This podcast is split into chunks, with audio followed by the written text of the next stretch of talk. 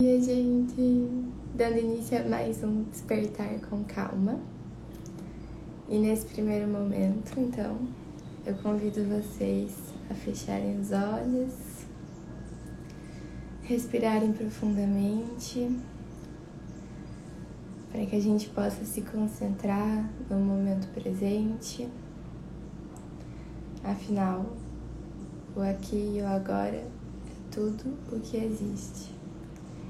E é aqui e agora que a gente consegue entrar em contato com Deus, com os nossos pensamentos elevados, com o movimento da vida e com tudo que existe.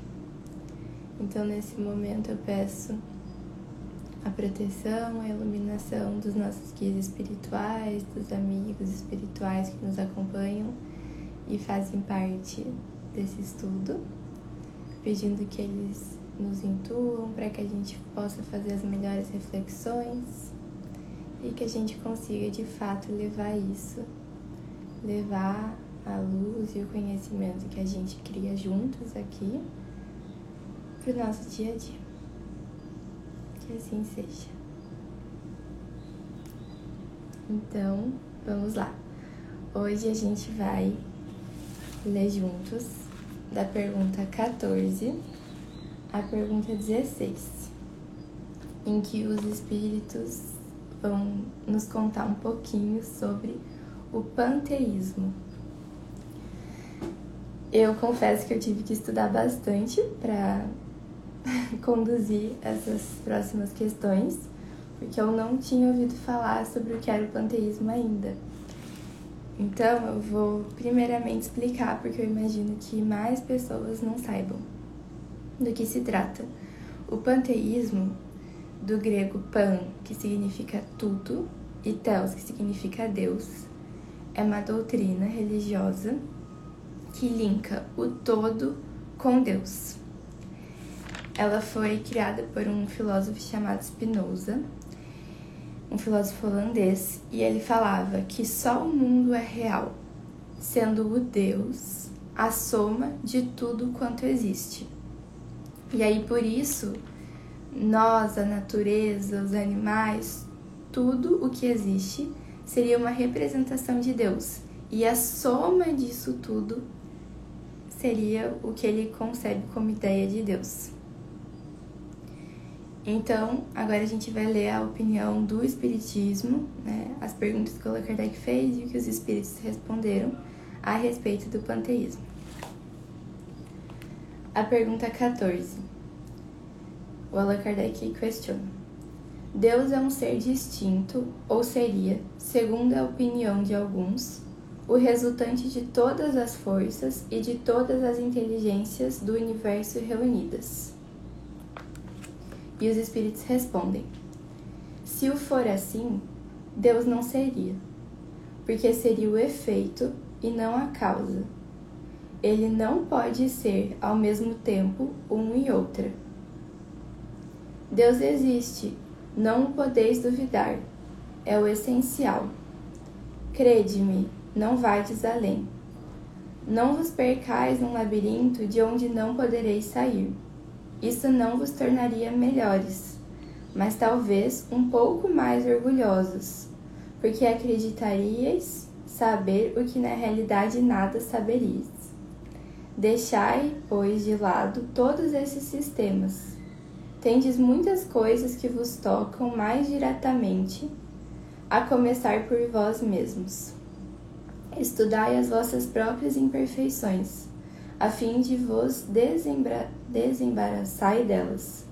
Isto vos será mais útil do que querer penetrar o que é impenetrável. Bem complexa e bem linda essa resposta.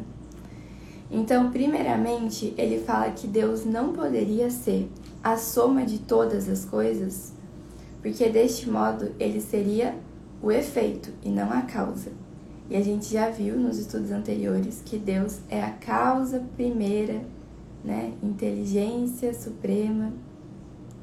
Então ele é a causa por trás de todas as coisas e não a soma de todas as coisas. E aí ele fala, né, pra gente não nos colocar num labirinto onde a gente não vai poder sair.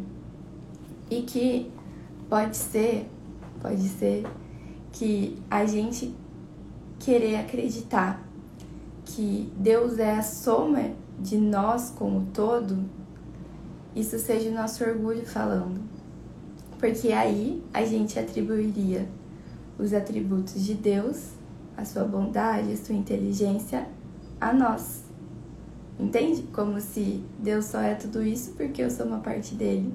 E aí os espíritos falam: não é por aí, o caminho não é esse, sabe? Pode ser que isso realmente seja o orgulho falando, e aí é um chamado pra gente olhar para nossa humildade, né? Então isso não nos tornaria melhores, mas que está mais orgulhosos. E é, como a gente já viu em outros estudos, a gente não consegue ainda saber tudo o que ele é, mas a gente sabe aquilo que ele não pode deixar de ser. E ele não pode deixar de ser a causa primeira e a inteligência por trás de todas as coisas. Bom, na questão 15, o Allan Kardec questiona: Que pensar da opinião segundo a qual todos os corpos da natureza, todos os seres, todos os globos do universo seriam partes da divindade e constituiriam pelo seu conjunto a própria divindade, ou seja, da doutrina panteísta. E os espíritos dão uma resposta bem curtinha. Eles falam: o homem, não podendo se fazer Deus, quer ao menos ter uma parte dele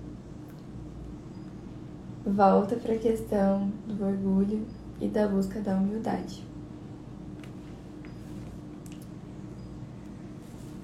Então, eu fiz uma anotação aqui. É, essa doutrina, o panteísmo, ele parece uma doutrina interessante quando a gente olha para um primeiro momento, que unifica a criação com o Criador. Mas se a gente analisar racionalmente, essa soma de tudo que existe, ela resultaria num universo sem uma direção única. Então, ele seria ordenado por uma entidade indefinida e que estaria mudando constantemente, pois estaria sujeita às leis da matéria. E aí a consequência disso seria uma desorganização. E o que a gente vê, na verdade, é, uma, é um universo muito ordenado e dotado de sentido e inteligência. Então, Deus é o que precede todas as coisas. Na questão 16, o Allan Kardec pergunta Aqueles que professam essa doutrina pretendem nela encontrar a demonstração de alguns atributos de Deus. Os mundos sendo infinitos, Deus é por isso mesmo infinito. O vazio ou nada não estando em nenhuma parte, Deus está por toda parte. Deus estando por toda parte, uma vez que tudo é parte integrante de Deus, ele dá a todos os fenômenos da natureza uma razão de ser inteligente. Que se pode opor a esse raciocínio? E os espíritos respondem: a razão. Refletir maduramente e não vos será difícil reconhecer-lhe o absurdo. Eu acho bem engraçado quando os espíritos são assim, ó, diretos e pontuais. Essa foi a resposta dos espíritos. Então, que, que se pode opor a esse raciocínio? Eles respondem: a razão. E o Allan Kardec, então, coloca um comentário dele após essa resposta dos espíritos. Esta doutrina faz de Deus um ser material que, embora dotado de uma inteligência suprema, seria em grande o que somos em pequeno. Ora, a matéria transformando-se sem cessar, se o assim fosse, se o fosse assim, Deus não teria nenhuma estabilidade e estaria sujeito a todas as vicissitudes, a todas as necessidades, mesmo da humanidade. Faltar-lhe-ia um dos atributos essenciais da divindade, a imutabilidade. As propriedades da matéria não podem se aliar à ideia de Deus sem o rebaixar em nosso pensamento a todas as sutilezas do sofisma não chegariam para resolver o problema de sua natureza íntima. Não sabemos tudo o que ele é, mas sabemos o que ele não pode deixar de ser. E esse sistema está em contradição com as suas propriedades mais essenciais. Ele confunde o Criador com a criatura, absolutamente como se se quisesse que uma máquina engenhosa fosse uma parte integrante do mecânico que a concebeu. A inteligência de Deus se revela em suas obras, como a de um pintor em seu quadro. Mas as obras de Deus não são mais o próprio Deus, que o quadro não é o pintor que o concebeu e executou. Então acho que ele consegue deixar bem claro, né, o porquê as ideias do espiritismo não vão na mesma direção das ideias do panteísmo. E eu achei também dois comentários bem interessantes de dois filósofos espíritas que foram contemporâneos, que foram amigos de Kardec. O primeiro deles é um comentário de Camille Flammarion, é um nome francês. Ele era astrônomo, pesquisador e ele era amigo íntimo de Kardec. E aí, num livro que ele publicou chamado Deus e a Natureza, ele escreve que o panteísmo, fazendo da alma uma partícula da substância divina, a escraviza e arrasta, inevitavelmente, ao fatalismo absoluto. Então, se realmente nós, fosse, nós fôssemos todos um, né, e que a nossa soma fosse Deus, a gente não teria nossa individualidade, e é justamente a nossa individualidade que nos dá esse poder da ação, o poder da evolução e o poder do livre-arbítrio. Então, nós não estamos fadados a um, a um destino único. Nós somos donos do nosso ser e das nossas escolhas. Nós somos individuais. E aí, o, o outro comentário que eu encontrei foi de Leon Denis, também um pensador espírita, médium e ele foi um dos principais continuadores do Espiritismo após o desencarne de Kardec. E aí ele comenta: Deus é representado pelo universo, mas não se confunde com ele.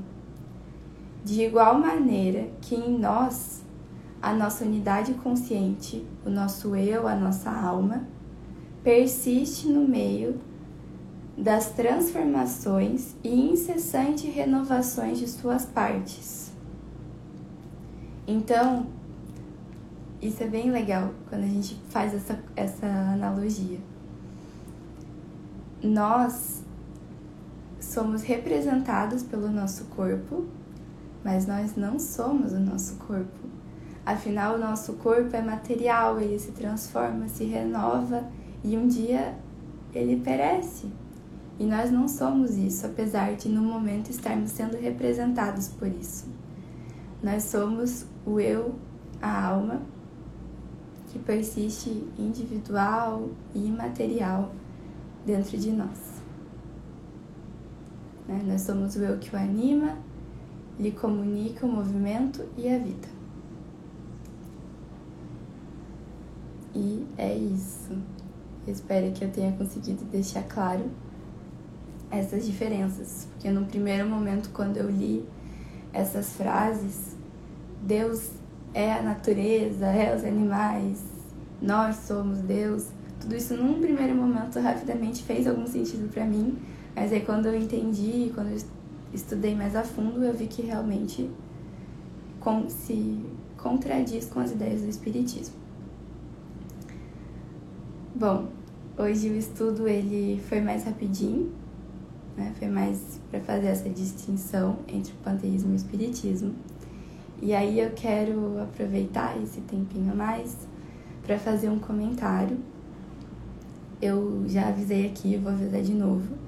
Esse estudo, Despertar com Calma, ele vai acontecer só de segundas a sexta. Então hoje a gente está finalizando juntos a primeira semana do estudo. Eu estou imensamente feliz e grata por ter conseguido dar esse primeiro passo. Foi bem desafiador para mim, fiquei bastante tempo digerindo a ideia até eu conseguir colocar ela em prática de fato. E é, isso é muito legal porque quando você dá o primeiro passo, você, esse primeiro passo já é, é muito, porque ele te tira da inércia, né? Ele, ele te coloca no movimento, no início da caminhada desses projetos em que a gente sonha, pensa, imagina, mas muitas vezes coloca várias barreiras na frente antes de de fato conseguir tirar eles da mente e colocar na sola dos sapatos. E eu tô bem grata mesmo. E eu queria explicar o porquê eu decidi fazer ele apenas de segunda a sexta. Foi porque eu acho importantíssimo a gente ter nas nossas vidas o nosso período de trabalho e o nosso período de descanso e trabalhar quando é para trabalhar e descansar quando é para descansar. Então, o meu convite para a gente nessa sexta é que ainda hoje a gente possa trabalhar, se assim for o nosso planejamento, e aí que no fim de semana a gente possa e nos permita descansar. Eu sei, eu entendo, porque eu vivo nesse mesmo mundo louco que todo mundo e existe muita pressão e existe muita essa cobrança, tanto externa quanto interna, de não nos permitir descansar. Mas isso é muito necessário e sagrado. Então, que no fim de semana a gente possa tirar um dia, pelo menos pra gente. E esses momentos de descanso são momentos de reconexão. E é importante que dentro desse descanso a gente consiga colocar um momentinho pro silêncio. Não sei se vocês já praticam, não necessariamente meditação, mas um momento de fechar os olhos, silenciar. Porque quando a gente faz isso, a gente consegue de fato se conectar com a nossa essência e se conectar com tudo aquilo que está à nossa volta, com Deus, com as suas sutilezas. Então, que a gente possa, nesse fim de semana, descansar e estar tá atentos aos detalhes do universo e a como Deus se manifesta neles. É bem legal quando a gente para, faz reflexões sobre como é que foi a nossa semana, como é que foi os nossos dias, o que eu fiz que não foi tão bom, o que eu fiz que foi bem legal. E assim, graças a essas pausas, quando a gente volta, a gente volta melhores, a gente volta com mais conhecimento de nós mesmos, a gente volta mais consciente das nossas ações. E é isso, o descanso é bem, bem importante. E, e outra, outro ponto que eu penso sobre isso é que quando a gente se propõe a começar uma caminhada, especialmente se a caminhada for longa, como é o caso que eu imagino, para descansar com calma e também para o corpo, mente e alma. Eu imagino que vai ser uma caminhada bem longa, que a gente possa fazer essa caminhada num ritmo que seja sustentável ao longo prazo. Porque muitas vezes se a gente começa uma ideia, um objetivo muito enérgicos assim, querendo fazer tudo 12 horas por dia e todos os dias, isso não vai ser sustentável ao longo prazo. Então, que a gente possa realmente dividir os nossos objetivos de uma forma consciente e com a qual a gente consiga levar eles com constância, com disciplina e de uma forma que eles não nos levem à exaustão, né? E que eles nos levem sim a um êxito, a um êxito que vem devagarzinho, porque todas as grandes conquistas, tudo aquilo que a gente quer cultivar que é grandioso leva tempo. É só olhar para uma árvore, né? Um dia ela era uma sementinha, ela foi nascendo e foi crescendo aos poucos. E uma árvore daquelas super majestosas e grandes e lindas, com tronco grosso, ela não vem de um dia para o outro. Ela leva lá seus 30, 50, 60 anos. E ela cresceu sempre num ritmo. Né? Ela não quis um dia crescer um monte, daí ficou cansada e parou por alguns meses e voltou.